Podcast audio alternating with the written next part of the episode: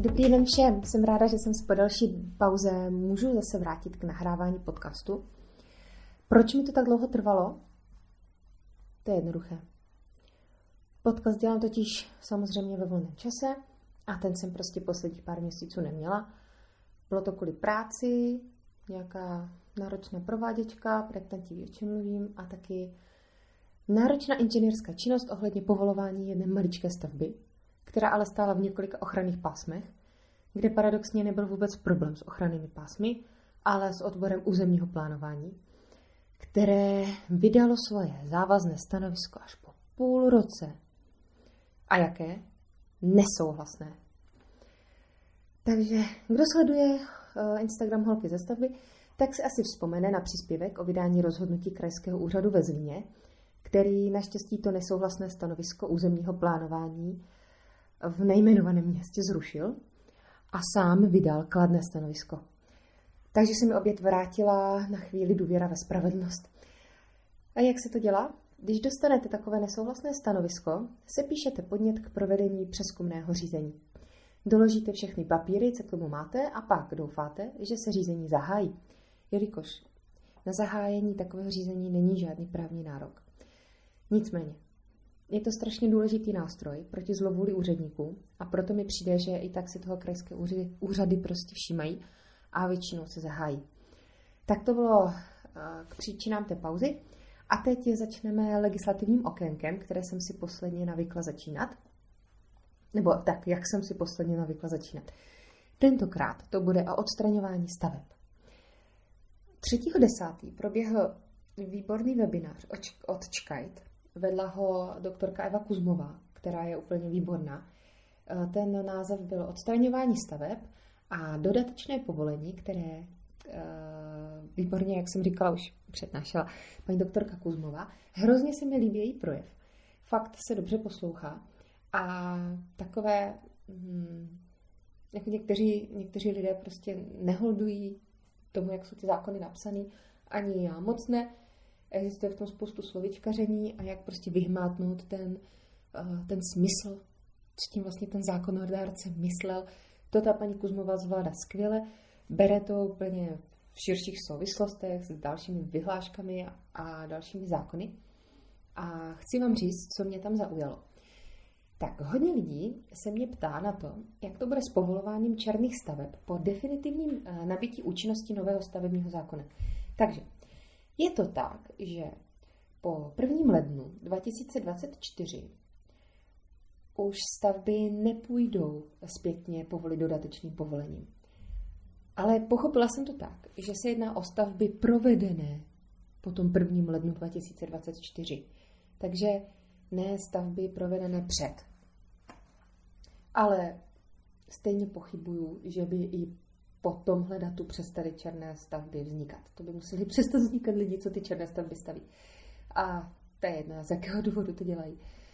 Tak další zajímavá informace je, že pokutu za provedení černé stavby lze uložit jen do tří let od provedení stavby.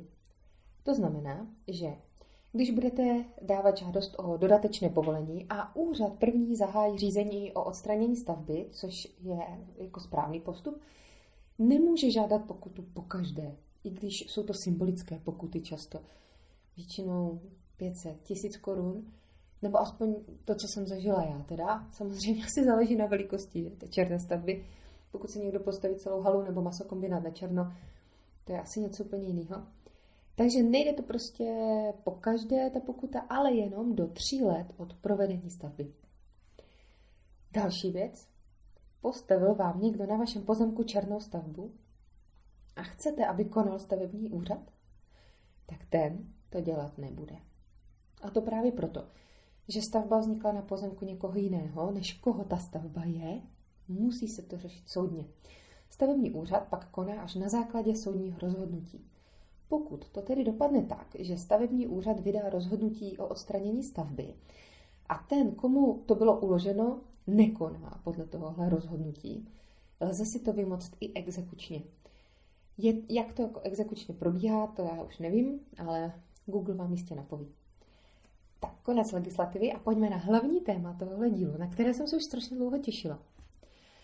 Eh, v květnu jsem byla s rodinkou v Barceloně, kde mám segru. A pár věcí mě tam tak zaujalo, že jsem se rozhodla se o ně s váma podělit. Začnu základními informacemi o Barceloně. Kdo tam byl, tak ví, že to je úžasné město. A je to úplně multikulty město.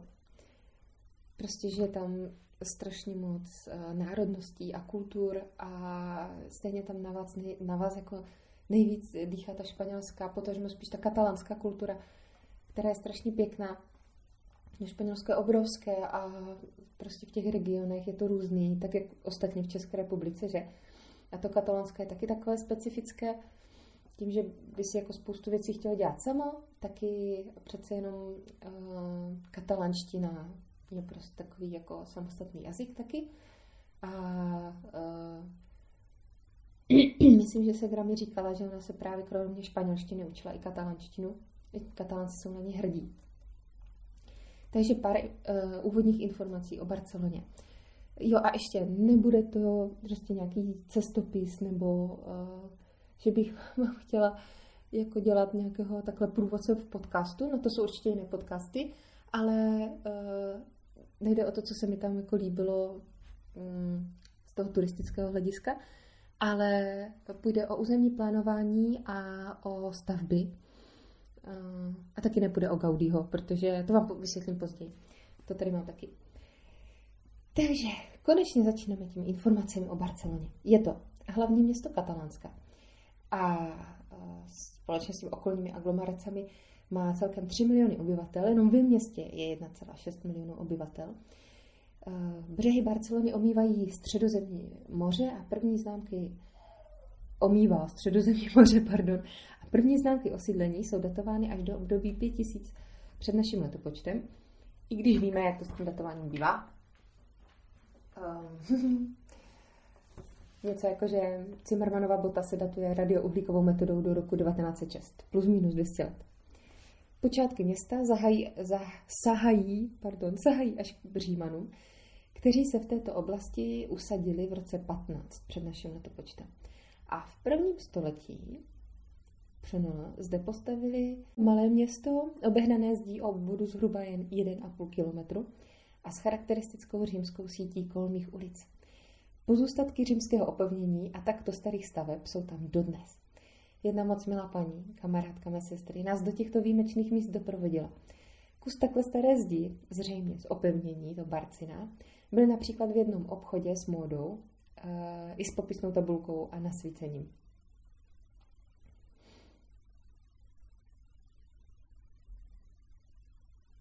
Maria jak se ta kamarádka jmenuje, vysvětlila Ostraze, že se jdeme podívat jen na tu zeď. A Ostraha mávla rukou, protože zřejmě na to byl ten pán už zvyklý.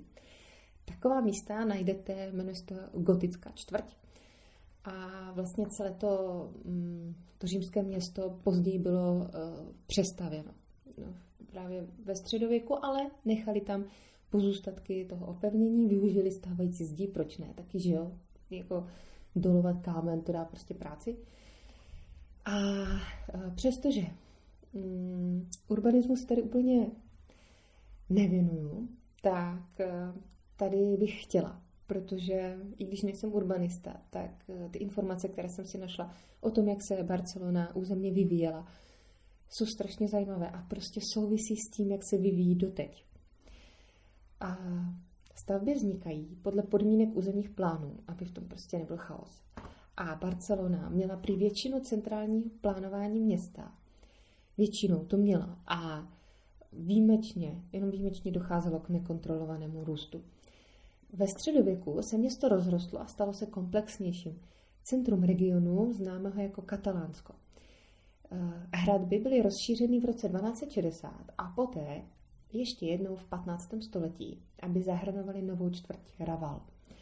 Eh, ještě jsem vám chtěla říct, že Tyhle ty informace mám z jednoho článku, na který vám potom dám odkaz na Instagramu. Kdyby vás to zajímalo, je to, uh, je to, teď nevím, jestli to bylo v angličtině nebo ve španělštině.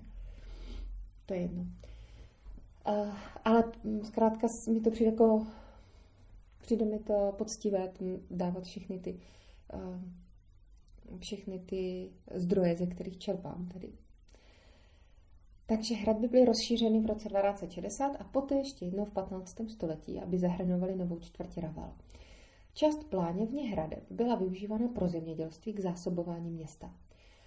Pak už se Barcelona nerozrůstala co do, do rozlohy, ale spíše co do vnitřní hustoty obyvatelstva, za což mohla válka o španělské dědictví. Barcelona byla na straně Habsburků, což byla poražená strana, a vítězná byla strana Bourbonů v čele s Filipem V. V polovině 19. století už byla hustota obyvatelstva nejvyšší ve Španělsku. Pracovní podmínky byly úplně strašné. Kanalizace se vymykala kontrole, voda byla špinavá a město zasáhla série epidemí cholery a nepokojů. V roce 1854 konečně španělská vláda povolila strhnout středověké hradební zdi takže prostě ukončit ten trest, protože když si stáli na straně Habsburku někdo z toho města, hrozný prostě a museli jako tím trpět celé město. V roce 1854 to teda konečně dovolila, obyvatele se na to hnedka vrhli a trvalo to dalších 12 let, než byly staré hradby kompletně zbořeny. Na to šli s vlastníma lopatama a krumpáčema a tím vším, co tehdy existovalo. V roce 1855 přichází na scénu jeden úžasný pán. Jmenoval se Ildefons Serda, stavební inženýr, který je mezi urbanisty legendou. Říká se dokonce, že pojem urbanismus je jeho výtvor. Byl to člověk mnoha dovedností, ovládal tvorbu map, geodézí a zajímal se o zdraví obyvatel města, takže to byl prostě urbanista značka Ideal a pomohl Barceloně, chtěl pomoct Barceloně rozšířit se správným směrem.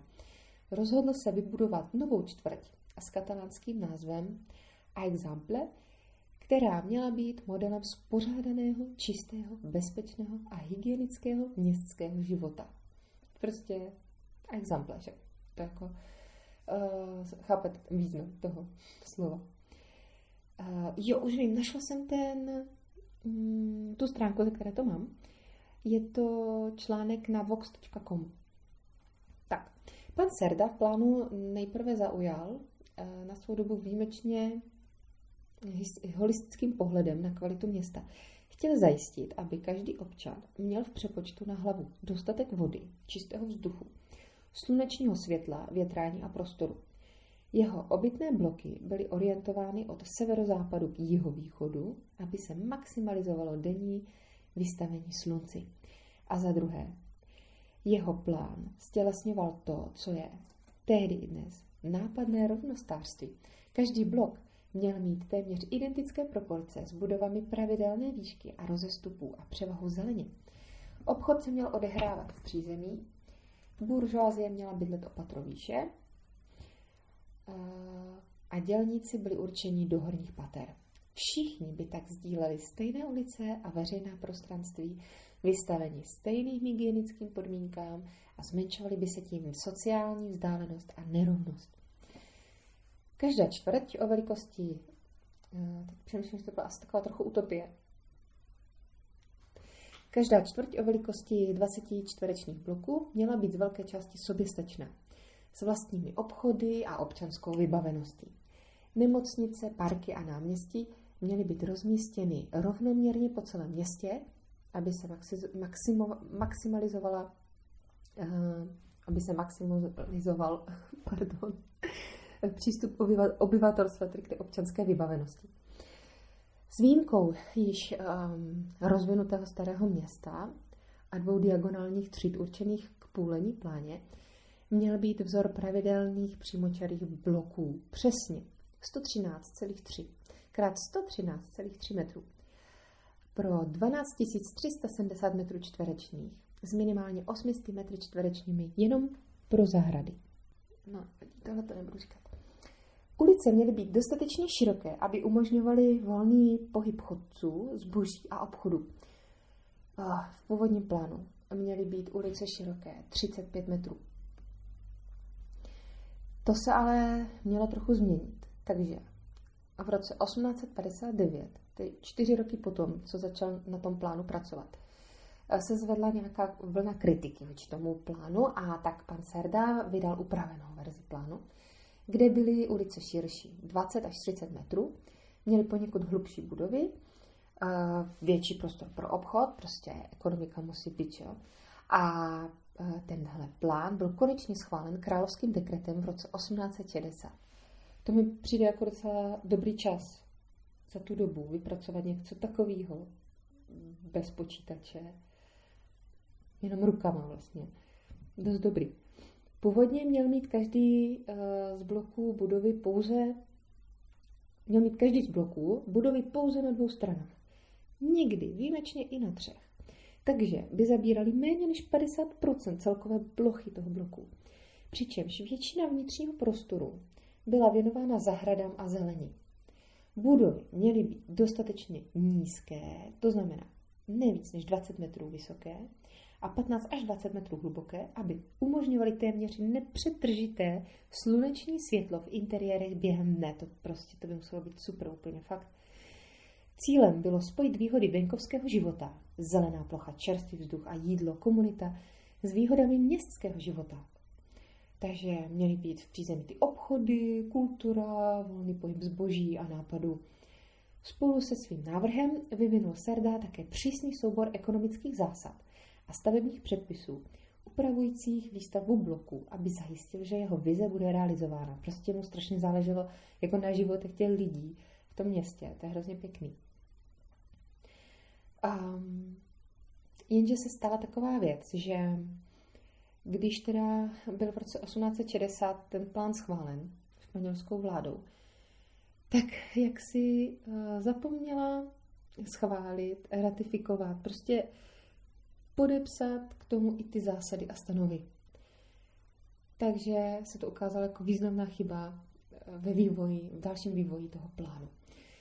Celý ten původní design byl prostě humanitní zázrak. Pokud by tak byl postaven, jak ten pan Serda zamýšlel a přežilo by to tak do současnosti, tak eh, by to vlastně bylo úplně nadčasový, protože přesně takovým stylem teď eh, chtějí všichni stavět v těch městech, že? nebo jako to upravovat, aspoň takhle.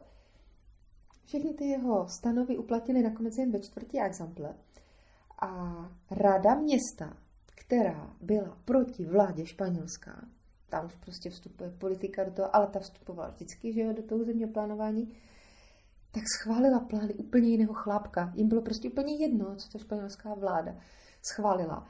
A e, řekli si o plán úplně někomu jinému. A přitom šli jako sami proti sobě, jo, protože ten chlap, to bylo něco hroznýho.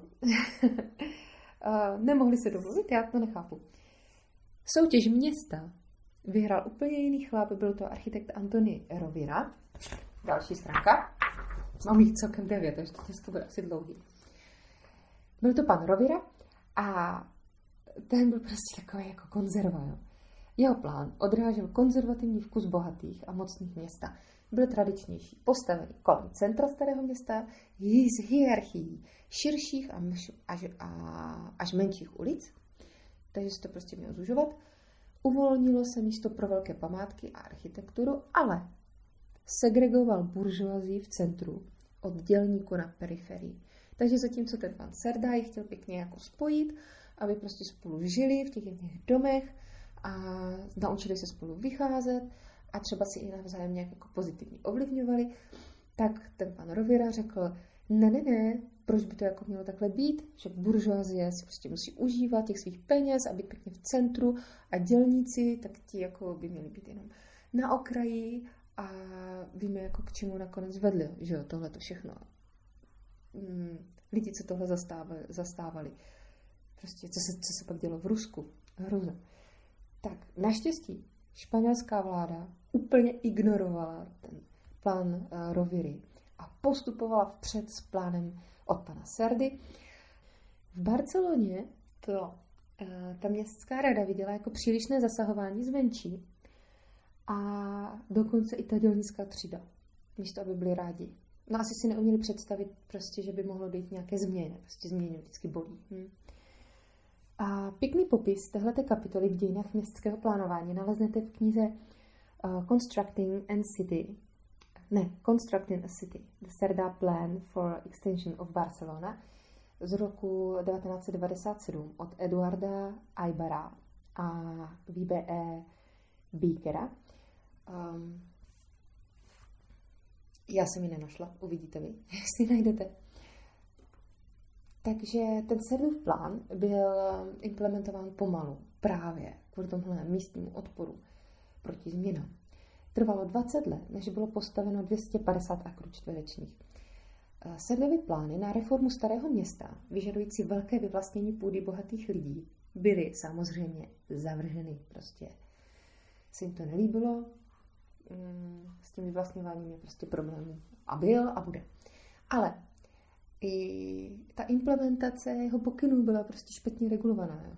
Jen málo bloků se řídilo pokyny od uh, Serdy.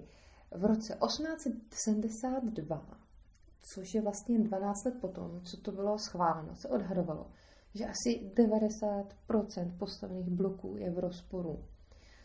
A mohly za to komerční tlaky. Takže bloky vyčleněné pro školy a další občanská zařízení, jako eh, byly mm, třeba i ty nemocnice a tak. Prostě to, co měla být jako občanská vybavenost, aby k ní měl každý přístup a z nějaké normální vzdálenosti, tak byly přenechány obchodu a průmyslu. Jak překvapivé. Budovy byly často stavěny na všech čtyřech stranách vnitřku bloků, takže místo, aby na těch dvou, maximálně třech, aby prostě eh, všude bylo jako dost vzduchu a světla, tak eh, zastavili všechny čtyři. V roce 1890 zabírali budovy v průměru 70% plochy bloku. To, to jako určitě nechtěl. Do roku 1958 se celkový objem prostoru na blocích zabraných budovami rozrostl eh, z předpokládaných 67 200 metrů čtverečních na, teď se podržte, 294 771 metrů čtverečních. No a od té doby to zastavují dál a dál. Interiéry bloků se tak staly ponuré a uzavřené, byly často přeměněny na parkování nebo nakupování nebo prostě zanedbané dvorky. To můžu potvrdit, protože eh, jako dočasná obyvatelka hostelu, kde jsme byli ubytovaní, jsme měli výhled z okna právě dovnitř úplně zastaveného bloku a bylo to hrozný. V jedné ze sousedních budov byla školka a děti si hrály právě v tom bloku na pár metrech čtverečních asfaltu. Bylo to fakt smutný. To ty naše zahrady tedy u, eh, u školek, to je prostě krása, že tam je zeleň, nebo já nevím, jako jak to máte třeba vy v Praze, jo? nebo v Brně, nebo v těch velkých městech. Ale my tady v těch menších městech máme prostě vždycky ke školce zahradu eh, s hřištěm, spousta stromů zeleně, hrozně fajn. No a tam to byl prostě asfalt. A ještě ke všemu eh, nějaká restaurace a, a strašně to tam páchlo uh, jídlem a přepáleným olejem, takže ty děcka museli z ty školky teda hrozně smrdit chudáci. Eh, Sedův plán položil základy pro dnešní Barcelonu, ale následné události udělali z města globální turistickou destinaci a to vedlo k jeho současnému přetížení. Prostě lidi potřebují mít kde přespat, že, když tam přiletí. Ale jinak je to jako, no bylo to jako hodně turistů, no. Spousty. V roce 1888, to se zase vrátíme trošku do minulosti, se v Barceloně, kde, kde tehdy žilo 450 tisíc lidí, konala světová výstava Oslava katalánské kultury a rostoucího vlivu města. Tato událost vyvolala urbanistické modernizace v celém městě. Třeba nový kanalizační a vodovodní systém, a taky to zahájilo architektonickou éru modernismu, ten katalánský modernismus, s několika velkými novými stavbami postavenými po celém městě. V duchu katalánského modernismu je tam postavený třeba strašně moc merkatů, což jsou vlastně prostě uh, markety, takže trhy, takové krásné zastřešené trhy uh, a další, a další stavby. Ten katalánský modernismus tam vlastně jako spadá tím svým speciálním stylem i pan Gaudí. A kde se to konalo? Světová výstava se konala na park, v parku na pozemku, kde kdysi sídlila citadela Filipa V., která měla, uh, jestli si to ještě pamatujete, před chvílí jsem o tom mluvila, že to byl ten Bourbon, který prostě vyhrál nad těmi Habsburky a on postavil v Barceloně citadelu, aby prostě hlídal ten pořádek v tom městě, aby je měl jako pod dohledem ty lidi. Um, asi se jim to nelíbilo. Takže na jejím místě udělali potom park a tam byla ta výstava. Výstava měla obrovský prů, uh, úspěch, přilákala více než 2 miliony návštěvníků a pomohla upevnit pověst Barcelony jako předního evropského města.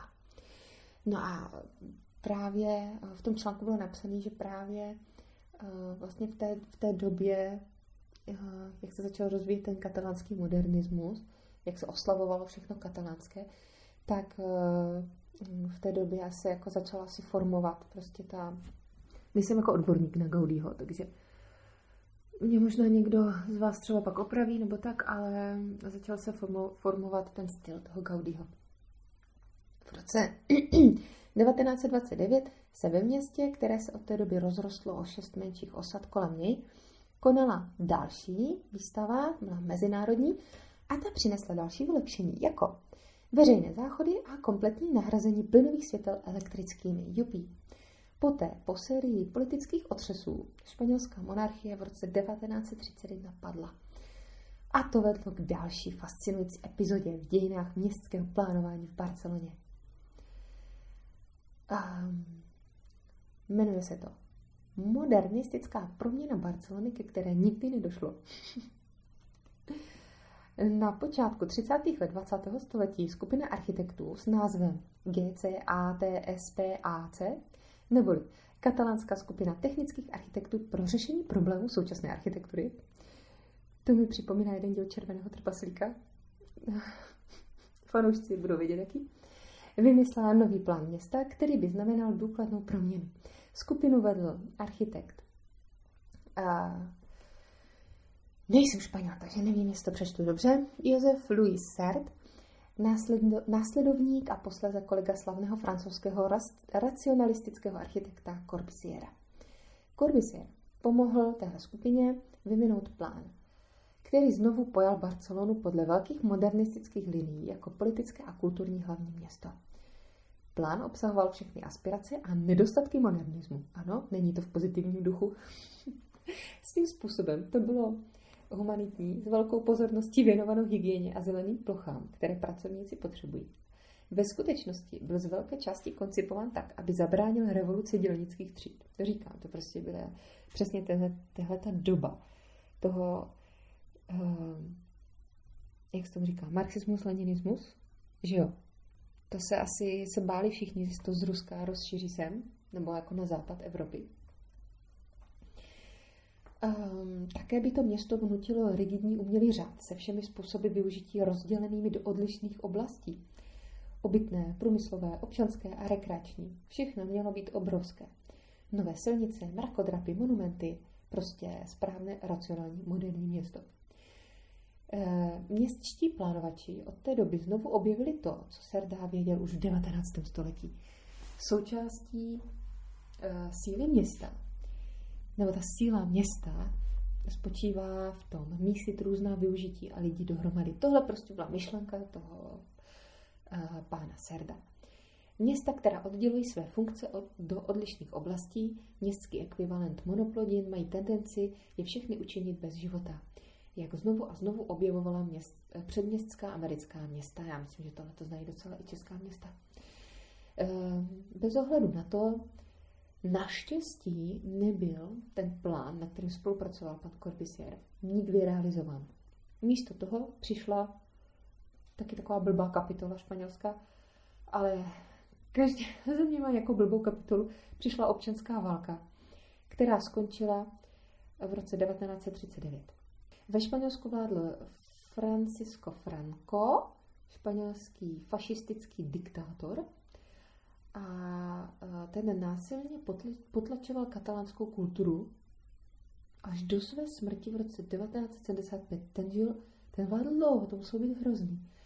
A do značné míry zanedbával Barcelonu. No, tak to byla blbá kapitola dějin.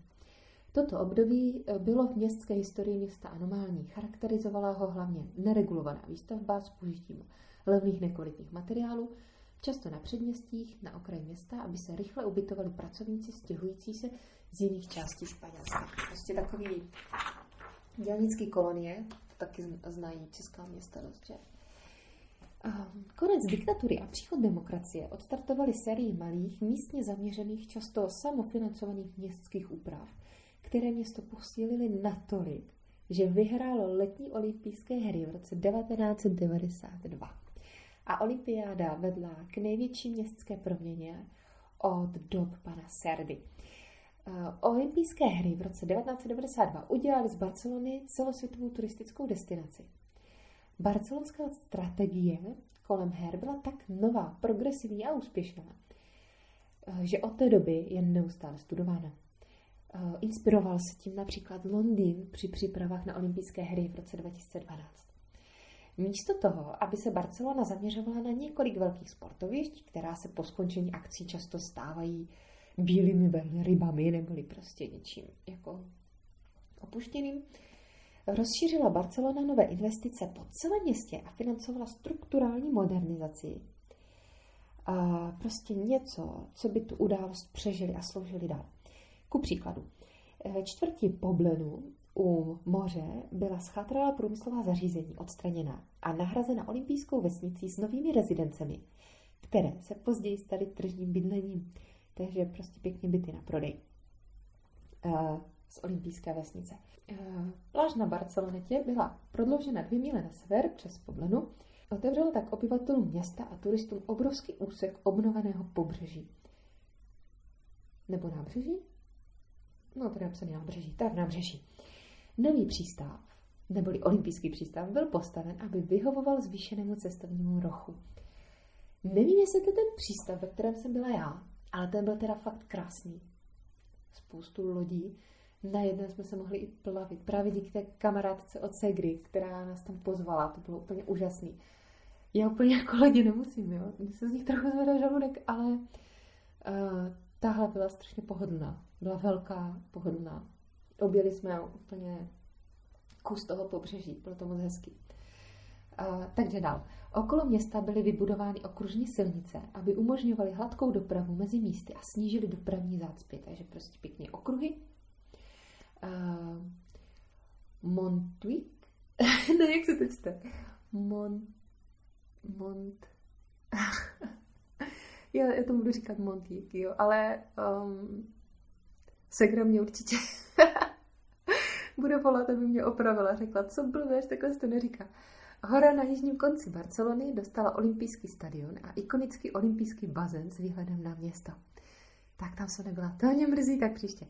Spolu s řadou dalších projektů a nových zelených ploch proměnili olympijské hry v roce 1992 Barcelonu v plně moderní globální město a velmi oblíbenou turistickou destinaci.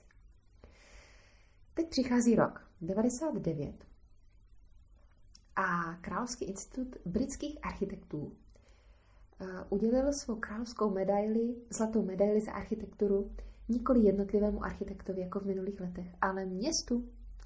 A to Barceloně za její ambiciozní, ale pragmatickou urbanistickou strategii, která transformovala veřejnou sféru města. Nesmírně rozšířila jeho vybavenost a regenerovala jeho ekonomiku. Poskytuje hrdost, uh, ne, ne, ne, to, je, to je taková jako česky špatně věta.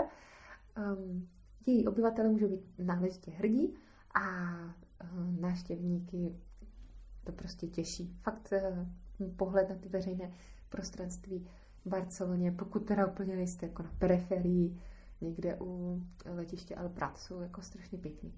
Nicméně, Barcelona se dál potýká s problémy, které trápí i hodně dalších měst a to automobilovou dopravou, která přináší hluk a značně znečišťuje ovzduší. Urbanisté tak hledají cesty, jak město znovu vrátit lidem. Četla jsem o plánu vytvořit takzvané superbloky, což jsou místa, kam by směli věc autem jen rezidenti. Uh, ta automobilová doprava mi tam nepřišla tak strašná, jako třeba v Praze, se přiznám. Byli jsme jako v několika čtvrtích, nejen v centru, a e, spoustu té dopravy bylo svedeno pod zem. Garáže byly převážně podzemní a na nich byly dětské hřiště. Třeba u školy, jo. to bylo prostě u školy neparkovali parkovali jenom auta, které prostě děti vyzvedly, nebo tak. Jako bylo to vlastně, stály tam prostě pár minut ty auta jenom. Ale jako normální parkování, bylo to taky rezidenční čtvrt, tak normální parkování všechno v podzemí. No a určitě to bylo placené. Pár uh, parkovišť jsme tam viděli i normálních, ne podzemních, tam měla třeba i auta, uh, auto i Segra. A tak, to bylo něco o historii vývoje města. Zajímavé, víte? A já sama jsem si všimla těch opravdu širokých ulic, kam se pohodlně vešly auta i spousta cyklistů a chodců. Tady se to tak, mi přijde jako úplně všechno dělá tak jako na doraz. Takže vybudovat i cyklostezku prostě dá strašně moc práce. Ale tam jsou ty ulice tak široké, že uh, oni tam prostě zrušili jeden pruh pro auta a vůbec to nevadilo, protože stejně chtěli omezit vjezd aut do centra a udělali to prostě jenom pro cyklisty. Jo. Takže tam máte jeden pruh uh, prostě ve směru, druhý pruh v protisměru i pro cyklisty. A um, přišlo mi, že fakt strašně moc lidí tam jezdí na těch elektrokoloběžkách, strašně moc. A je hrozně fajn, že tam mají kde na těch ele- rychlých elektrokoloběžkách jezdit. Tedy se to furt rozvíjí, že jo, ty cyklostezky a Uh, líbí se mi třeba, jak to teď konečně v Přerově dělají, protože to není jako příjemné, když uh, jsou na chodníku. Já si myslím teda, že na chodníku nemají co dělat, ale prostě potkáváte na chodníku a já jsem s malým Toníčkem, že když jsem na chodníku, tak on se prostě nedívá úplně kolem sebe, je to malé dítě, takže mám furt strach, že ho někdo sejme. Jo, u každého bloku byla malá náměstíčka s dětskými hřišti a aspoň trochou zeleně.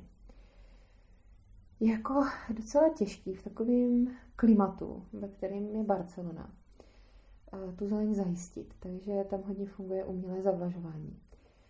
Ale co jsem tam viděla jako takový big issue, tak uh, strašně tam smrděla moč psů.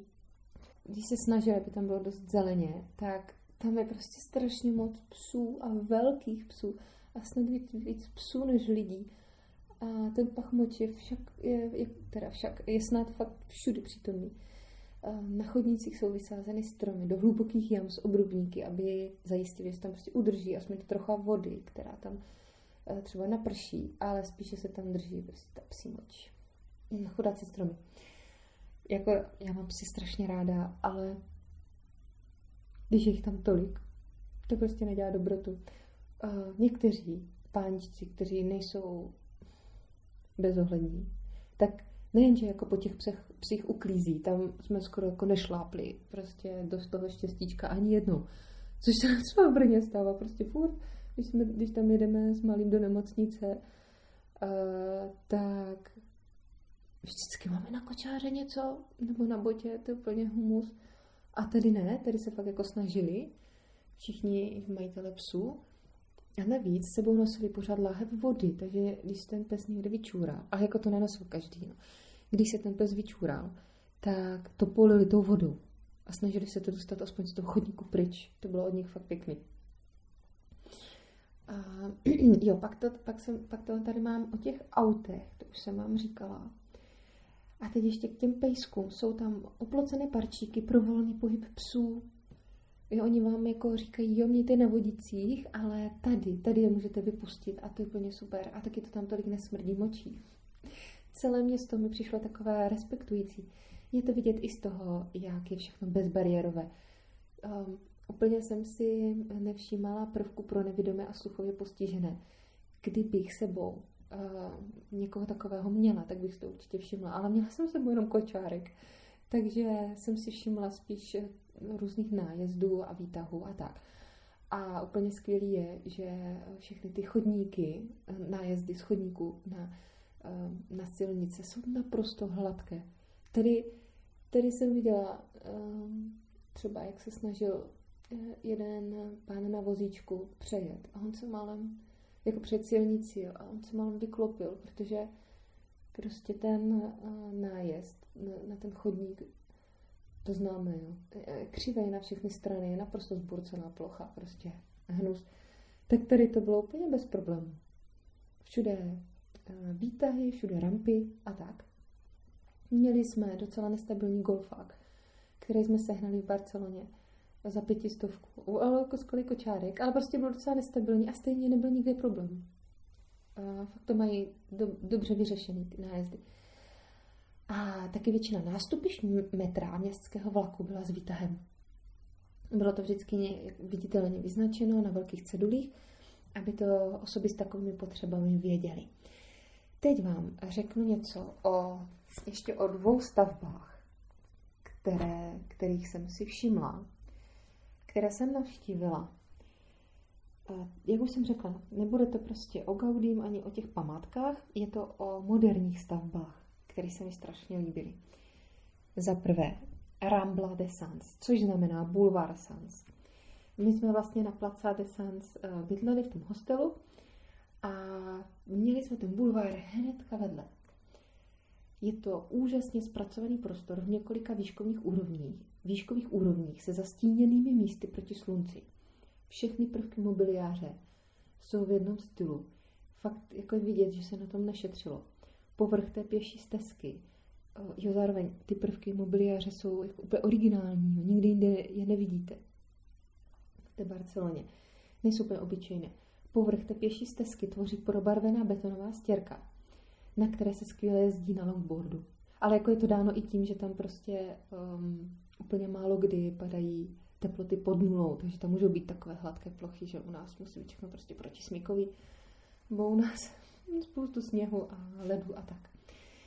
Jde vlastně o dlouhý vyvýšený park, který je jinak zavlažovaný uměle a má hodně pítku, eh, pítek pro psy, takže zase prostě to tam nesmrdí močí, pejsci tam mají čurat. lidi jako my tam neměli. Chtěl jsem říct, že lidi taky, ale tím jako neměli na veřejnosti, že? Pod povrchem parku se nacházejí podzemní garáže, dráhy metra i městského vlaku. Eh, jde o eh, dvě dráhy metra a šest drah eh, toho městského vlaku a ten městský vlak vás třeba dostane za půl hodiny na pláž. Jako na, jako na pláž, která je na kraj města, takže tam není moc lidí a jsou ty pláže fakt krásný. Našla jsem si o tom jeden článek, právě o tom Rambla de Sans, kde se zmiňují cíle tohoto projektu. Za prvé, neprůzvučnost železničního koridoru. Za druhé, zlepšení vnitřního propojení čtvrti, pěší a silniční, a to jak ve směru sever tak ve směru východ-západ. Za třetí, přeměna střechy na velký veřejný prostor, zelený koridor spojující Plaza de Sans a Hospitalet. Za čtvrté, přestavba stanice metra Mercatnu. Za páté, no Mercatnou se to píše.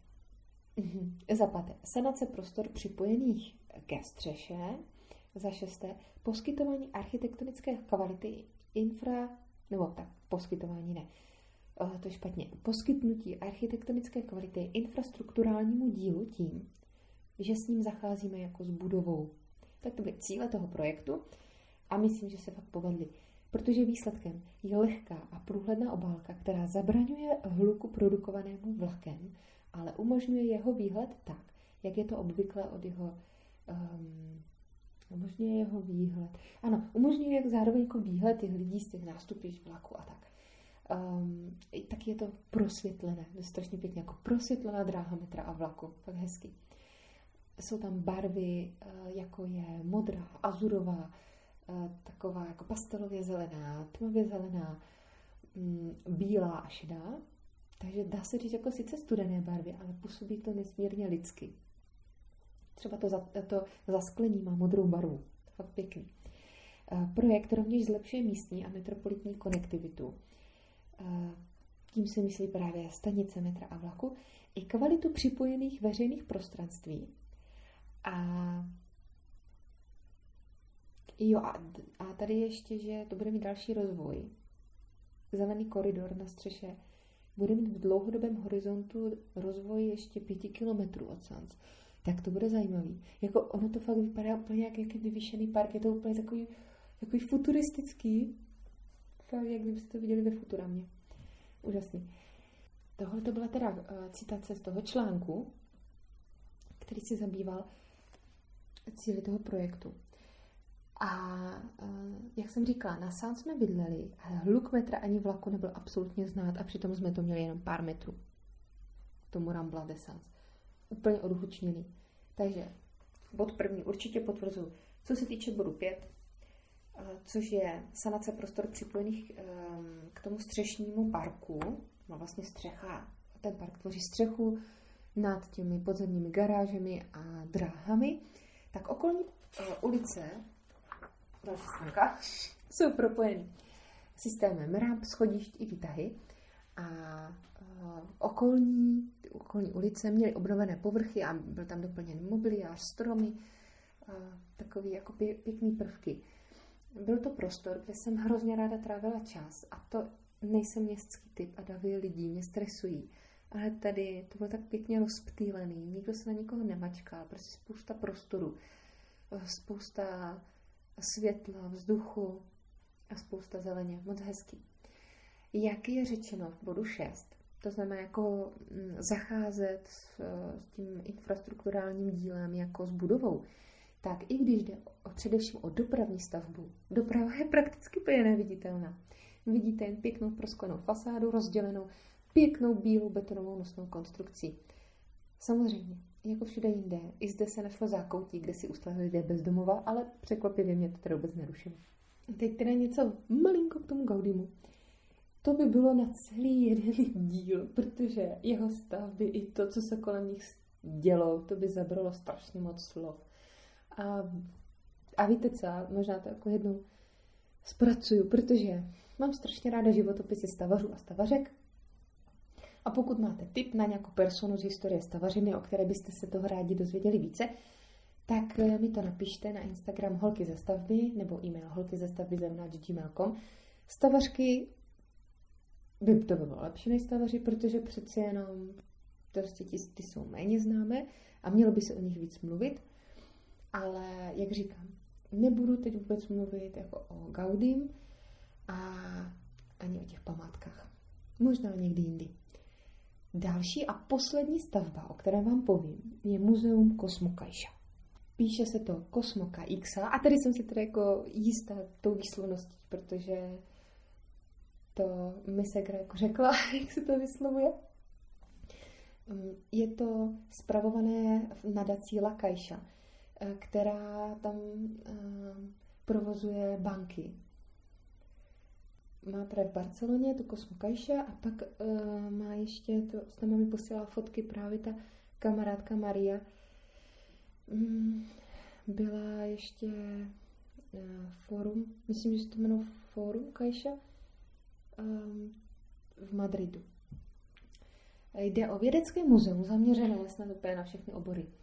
A nejde o nějaké mrtvé fosilie nebo šutráky, ale celé muzeum je úžasně živé a neustále se mění a je úplně jako uh, uvnitř tíž je spousta živých exponátů, to byste od muzea fakt nečekali. Ale začnu popisem stavby, protože mi to přijde úplně geniální.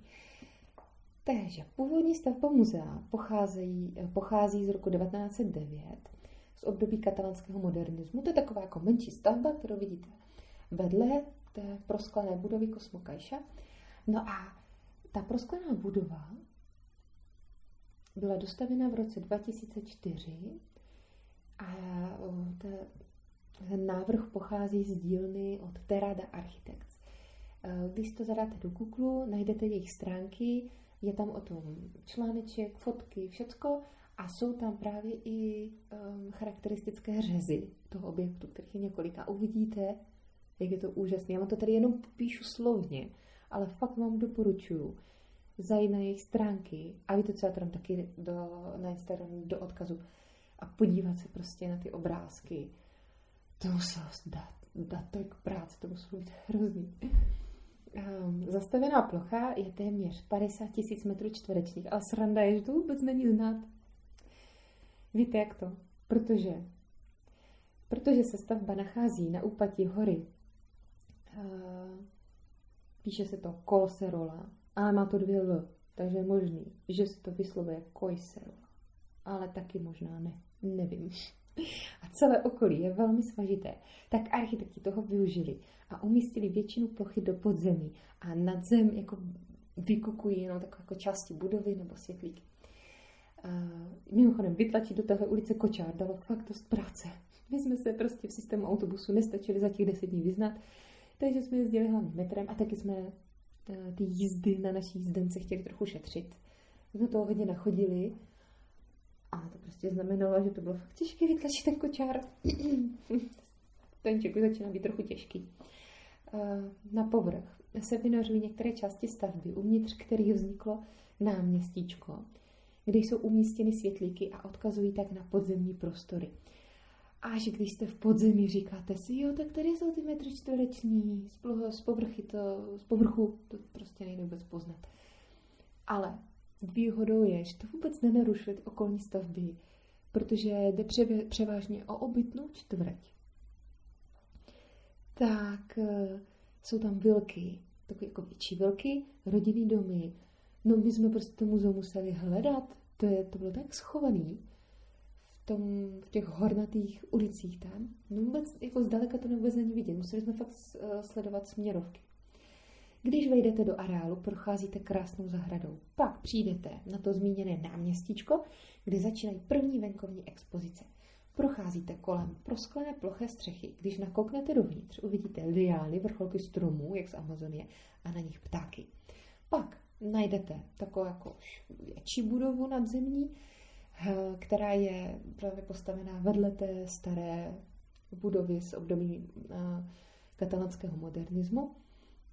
Tam je hlavní vchod, tam si obstaráte lístky. My je teda měli díky hře zadarmo, ale ta cena nebyla vůbec vysoká. Fakt se tam může dostat každý. Je to určené převážně pro děti a pro rodiny s dětmi. Um, jako určitě je to levnější, než se jít podívat dovnitř do Casabatio od Gaudího. Jsou jako strašní ceny těch, těch uh, vstupenek, těch Gaudího staveb. Tak následuje pak obrovská spirálovitá rampa, která vás dovede do nejnižšího přístupného podlaží, což je čtvrté. Celkem je jich tam pět. Páté podzemní podlaží uh, má v sobě um, veškeré to technické zázemí. A to čtvrté je právě to poslední přístupné. Je to cesta opravdu symbolická, protože cestou dolů si čtete texty o teorii vývoje Země a života na ní. Takže jdete dolů, dolů, dolů, až vlastně úplně k počátku, jo, do vesmíru. V nejnižším podlaží Eh, je teda výstava o vesmíru a zdroj energie a tepla na Zemi, takže o Slunci. A všechno je úplně úžasně interaktivní, eh, elektronické, ale samozřejmě si to můžete jako všechno osahat. Ehm, třeba model Slunce je tam jako eh, hologram, prostě vysílený hologram a vy se díváte skrz takový speciální tablety, který vám, který si, kde si můžete přepínat uh, ty druhy záření a podle toho vám ukazuje, jak to slunce vypadá, ultrafialové, infračervené a tak dále. Um, všechno je tak zajímavé, že tam se fakt nemůže nudit nikdo, ani fotbalista, prostě není to jako jenom pro geeky a nerdy. Je to něco jako pevnost poznání v Olmíku, ale, ale ve srovnání s tímhle to je úplně slabý odvar. Takže pokračujete výše a jste v obrovském prostoru, tom uh, vlastně třetím podzemním podlaží, který se zabývá životem na zemi a horninami. Uh, my jsme stihli prostě do tyhle ty podlaží a už jsme byli unaveni. Fakt to nejde najednou projít. To je, to je prostě věc tak na týden. hmm. Škoda. A tak třeba příště se tam zase uh, podívám. Možná si říkáte, jak takovou podzemní stavbu prosvětlili, aby nebyla závislá jenom na umělém osvětlení. Jak už jsem se zmínila, z náměstíčka vede pár světlíků, prosklená je také ta část se spirálovou lampou, to plně celá prosklená, a dále je tam ten obrovský skleník, který začíná ve třetím nadzemním podlaží a vyčnívá až úplně, teda ve třetím podzemním podlaží a vyčnívá až úplně jako nad povrch a simuluje podmínky amazonského pralesa. Je tam tak půl na půl uh, suchá zem a vodní nádrž. Takže právě z tam jste mohli vidět prostě ty liány a stromy a ptáky. A um, taky tím, že téměř žádné patro není ohraničeno ze všech čtyř stran, maximálně z jedné, teda z jedné, maximálně ze dvou, tak to denní světlo dopadá na všechno podlaží, kde mají návštěvníci přístup. Eh, do skleníku se dostanete třeba eh, teda z toho třetího podzemního podlaží a Najdete tam suchozemská zvířata, savce, hmyz, ptáky, ryby a plazy, to je taková prostě minizo, ale s fakt drahýma exotickýma zvířatama. Celá stěna směrem k expozici je prosklená, takže máte výhled na obrovské ryby i malinké piraně, které po vás zvědavě koukají a občas nějaké to dítko vyděsí. Eh, ve zbytku expozice jsou nicméně další malá akvária a terária, terária s drobnými živočichy. Třeba ryba s nohama. No a další expozice vám nepopíšu, protože ty prostě stihnu až příště. A zase, já nevím, kdy se tam podíváme. Snad brzy. Um, zázemí pro návštěvníky je taky super. Um, v, ve Španělsku se obědvá až ve tři hodiny odpoledne, takže do té doby můžete jít jenom do bufetu na něco malého. Kde byla většina návštěvníků um, nás z východu, který jsme prostě zvykli obědvat ve 12 a úplně nám všem kručilo v břiše a ostatní si tam prostě chodili až v ty tři hodiny potom dojídat na oběd. Takže tam máte bufet, pak velkou restauraci, spoustu záchodů na každém patře, které jsou všechny bezbariérový a baby friendly. Všechno to prostě pro malé děti, jako malý pisoáry, malý umyvadla, strašně pěkný to. Fakt to stojí za toto navštívit. A ještě doplním, že náměstí se snaží aktivně ochlazovat vodními plochami, zelení a také zelenou fasádou.